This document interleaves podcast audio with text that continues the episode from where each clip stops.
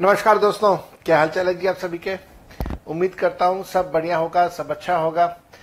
दोस्तों हम लोग यहाँ पे जीएसटी के इंट्रोडक्शन का चैप्टर कर रहे हैं। यूटीजीएसटी एक्ट 2017, ध्यान से लिखिएगा।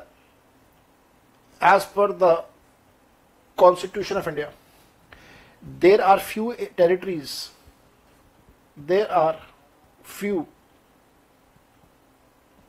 are few territories on which political and administrative control will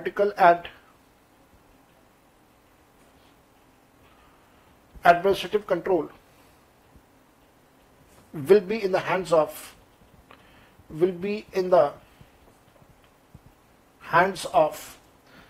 central government.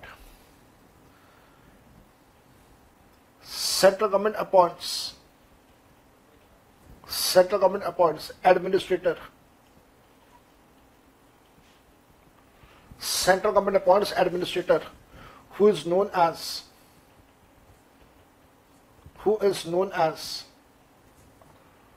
LG, that is Lieutenant Governor। मेरे बेटा ध्यान रखिएगा, लिखा जाता है एज लिeutenant, प्रोनाउंस किया जाता है as lieutenant. However, as per constitution of India there are 3 union territories which will be having its own legislative assembly. And will be having its own government, and will be having its own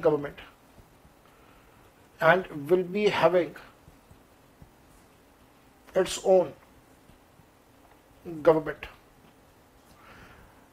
but will have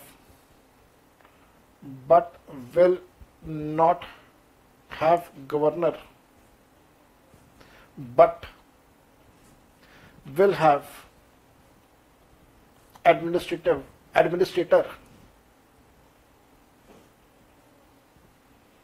appointed by central government, known as LG, that is Lieutenant Governor. Thus we can say that in case of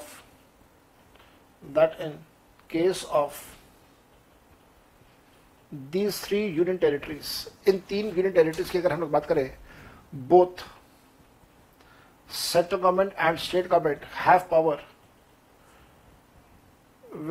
power of administration,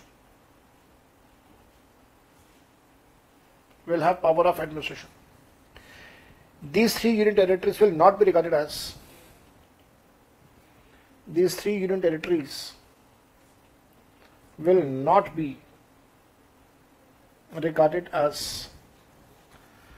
union territories for GST purpose, but will be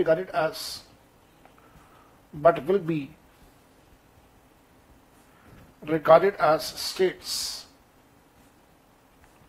for GST purpose. These 3 union territories are, कौन सी हैं ये 3 union territories? Point number A Delhi, point number B Pondicherry,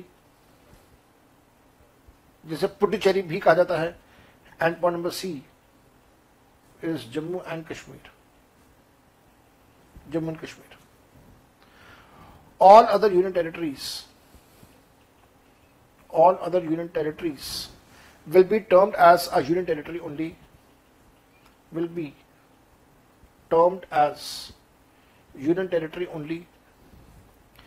for them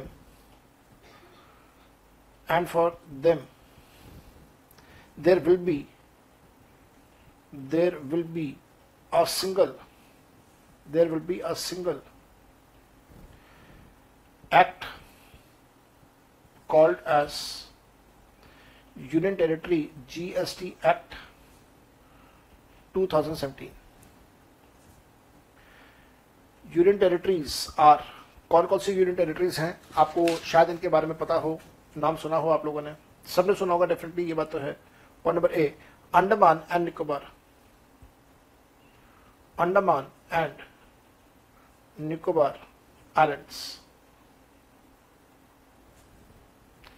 B Lakshadweep islands, Lakshadweep islands. C Dadra and Nagar Haveli, Dadra and Nagar Haveli and Daman and Diu, Daman and Diu. D Chandigarh और ई Ladakh. All these five union territories, are governed by Union Territory GST Act 2017. In case of intra-state, यहाँ पे state से हमारा मतलब है union territory. In case of intra state that is intra union territory transactions of supply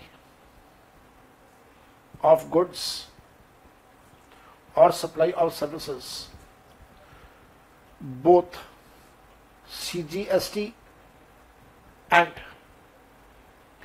UTGST will be imposed, दोनों apply होंगे, CGST भी लगेगा और साथ साथ में यूटीजीएसटी भी यहाँ पे लगेगा। एक छोटा सा एग्जाम्पल लिख लो, क्योंकि मैंने यूटीजीएसटी से रिलेटेड अभी तक कभी कोई बात आपके साथ करी ही नहीं थी। Mister A and mister B both are dealers, they both are dealers in the union territory of Chandigarh,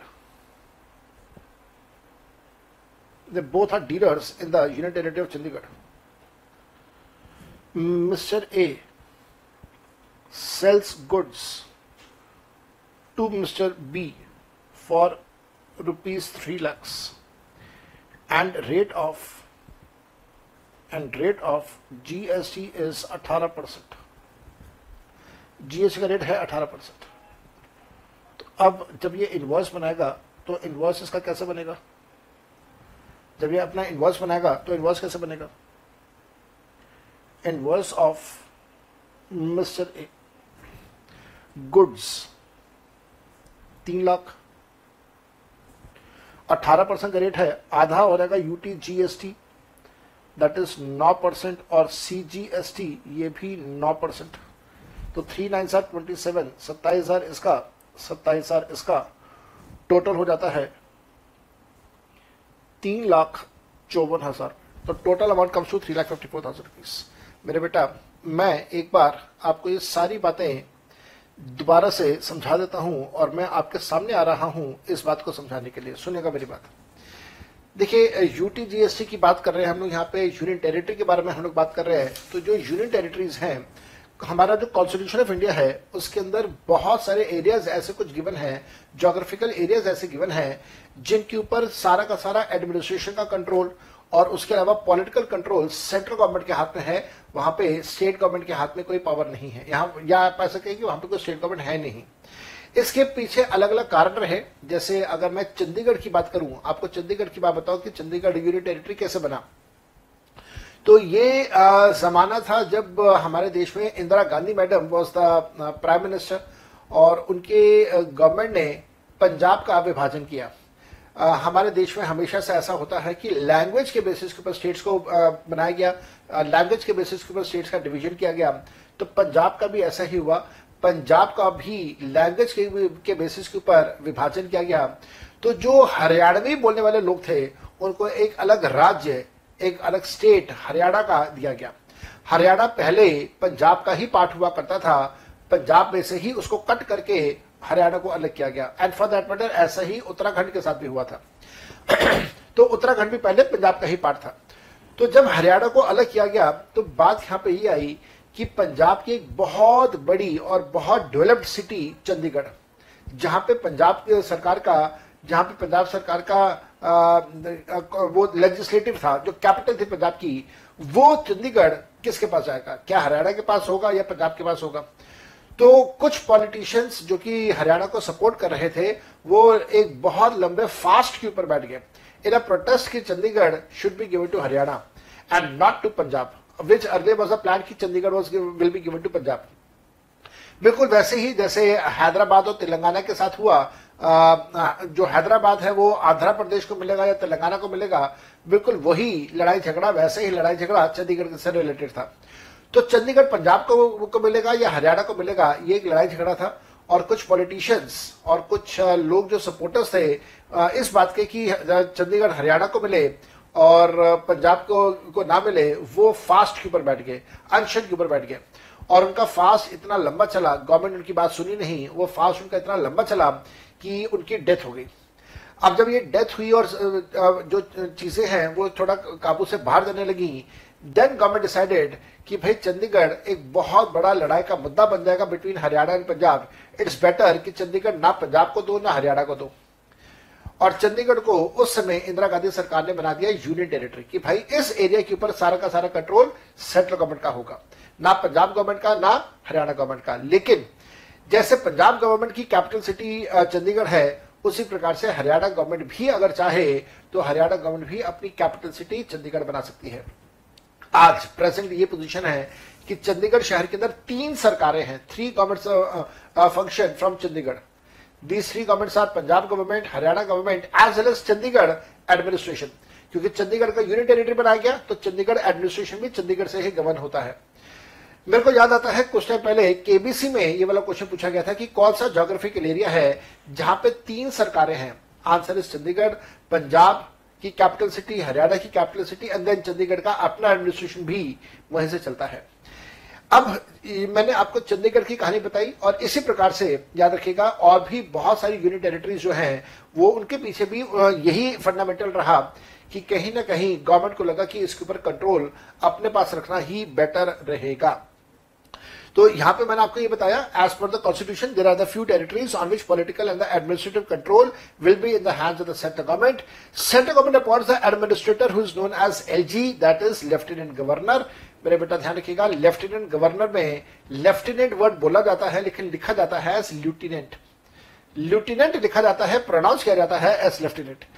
साथ साथ में ध्यान रखिएगा however as per the constitution of India there are 3 union territories which will be having their own legislative assembly। 3 union territories ऐसी हैं जिनकी अपनी सरकारें भी होंगी, जिनको constitution ने अलाउ किया कि आप अपनी सरकार भी बना सकते हो, वहां पे सेंट्रल गवर्नमेंट का कुछ कंट्रोल कम हो जाएगा। ये 3 union territories कौन कौन सी हैं मैंने आपको ये भी लिखवाया, आगे की बात पड़ेगा। However, as per the Constitution of India, there are 3 union territories which will be having their own legislative assembly and will be having its own government, but will not have the governor. But the administrator appointed will be known as a lieutenant governor. So, administrator तो central government ही appoint करेगा as a lieutenant governor और उनकी अपनी सरकार भी हो सकती है। Thus, we can say that in case of these 3 union territories, both central government and the state government will have the power of the administration. ये बात भी हम लोगों को अच्छे से समझ आ रही है। These 3 union territories will not be regarded as a union territory for GST purposes, but they will be regarded as a states for GST purposes. And these 3 union territories are Delhi, Pondicherry and Jammu and Kashmir. मेरे बेटा ध्यान रखिएगा, ये जो 3 unit territories हैं ये अपनी सरकार बना सकती हैं, लेकिन इनका जो एडमिनिस्ट्रेटर होगा वो सेंट्रल गवर्नमेंट अपॉइंट करेगा, जिसको हम लोग लेफ्टिनेंट गवर्नर बोलेंगे। इसके साथ साथ में ये इस बात का भी आप ध्यान रखिएगा कि ये जो 3 स्टेट्स हैं ये कौन कौन सी हैं, ये हैं दिल्ली, पौंडीचेरी और जम्मू एंड कश्मीर। हालांकि जम्मू कश्मीर में भी इलेक्शंस नहीं हुए हैं, जम्मू कश्मीर की भी सरकार नहीं बनी है, लेकिन कानून में ऐसा लिखा हुआ है। इसके अलावा बाकी जितने भी यूनियन टेरिटरीज हैं वो सबको हम यूनियन टेरिटरी ही बोलेंगे और उन सारी यूनियन टेरिटरीज के लिए हमारा एक कॉमन एक्ट बना जिसका नाम रखा गया यूटीजीएसटी एक्ट। और ये यूटीजीएसटी एक्ट कौन कौन से यूनियन टेरिटरीज पे अप्लाई होगा? अंडमान एंड निकोबार आइलैंड्स, इसके बारे में भी थोड़ा सा बता देता हूँ। जब हम लोग अंडमान निकोबार की बात करते हैं तो वहां पे there are two different set of islands, one is called Andaman, other one is called Nicobar. Nicobar islands जो है ये 100% डिफेंस फोर्सेस के कंट्रोल में है। यहाँ पे सिविलियंस अलाउड नहीं है। यहाँ पे आर्मी, एयरफोर्स, नेवी के कैंप्स हैं, बेसिस बने हुए हैं। एयरफोर्स बेस बना हुआ है, नेवी बेस बना हुआ है निकोबार में, and no civilians are allowed on Nicobar. And Andaman जो है वहाँ पे सिविलियंस अलाउड हैं और वहाँ पे अंडमान में सिविलियंस होते हैं। ऑब्वियसली मेरे को लगता है, I have never been there, but मेरे को ऐसा लगता है कि वहाँ पे जरूर डिफेंस फोर्सेज भी का भी कुछ ना कुछ रोल होगा। Then we have Lakshadweep island जो कि इंडिया के वेस्ट साइड पे आता है। ऐसे ही अगर हम लोग नॉर्थ वेस्ट की बात करें, गुजरात और राजस्थान की तरफ की बात करें, तो दो अलग अलग यूनियन टेरिटरीज हुआ करते थे। एक होता था Dadar and Nagar Haveli union territory, और एक और अलग यूनियन टेरिटरी था जिसका नाम था दमन एंड दीव। तो आपको बता देता हूं, दादर एंड नागर हवेली और दमन एंड दीव जो अलग अलग यूनियन टेरिटरी थी, आज से कुछ लगभग एक साल पहले इन दोनों को मर्ज कर दिया गया है। आज इन दोनों का एक ही एडमिनिस्ट्रेशन है, इनको एक ही यूनियन टेरिटरी बोलते हैं, और यूनियन टेरिटरी का नाम बहुत लंबा हो गया, Dadar and Nagar Haveli and Daman and Diu union territory. तो दादर एंड नागर हवेली और उसके बाद दमन एंड दीव, चार जो एरियाज हैं वो चारों एरियाज को एक ही यूनियन टेरिटरी माना गया है, only for the ease of doing administration. Chandigarh के बारे में मैंने आपको पूरी कहानी बताई है। और लद्दाख जो है ये भी अपने आप ही यूनियन टेरिटरी है। पहले स्टेट का पार्ट होता था, अब यूनियन टेरिटरी बना गया है। ये पांच के पांच जो यूनियन टेरिटरीज हैं, इन सब के लिए एक ही कानून, यूनियन टेरिटरी एक्ट 2017। और साथ साथ में ध्यान रखिएगा, अगर इन यूनियन टेरिटरीज के अंदर इंट्रा स्टेट या इंट्रा यूनियन टेरिटरी ट्रांजेक्शन हो रहा है तो आधा जीएसटी सेंट्रल गवर्नमेंट लगाएगी और आधा जीएसटी यूनियन टेरिटरी लगाएगी। मैंने इससे रिलेटेड आपको एक उदाहरण या आपको इसका एक एग्जाम्पल भी दे दिया है।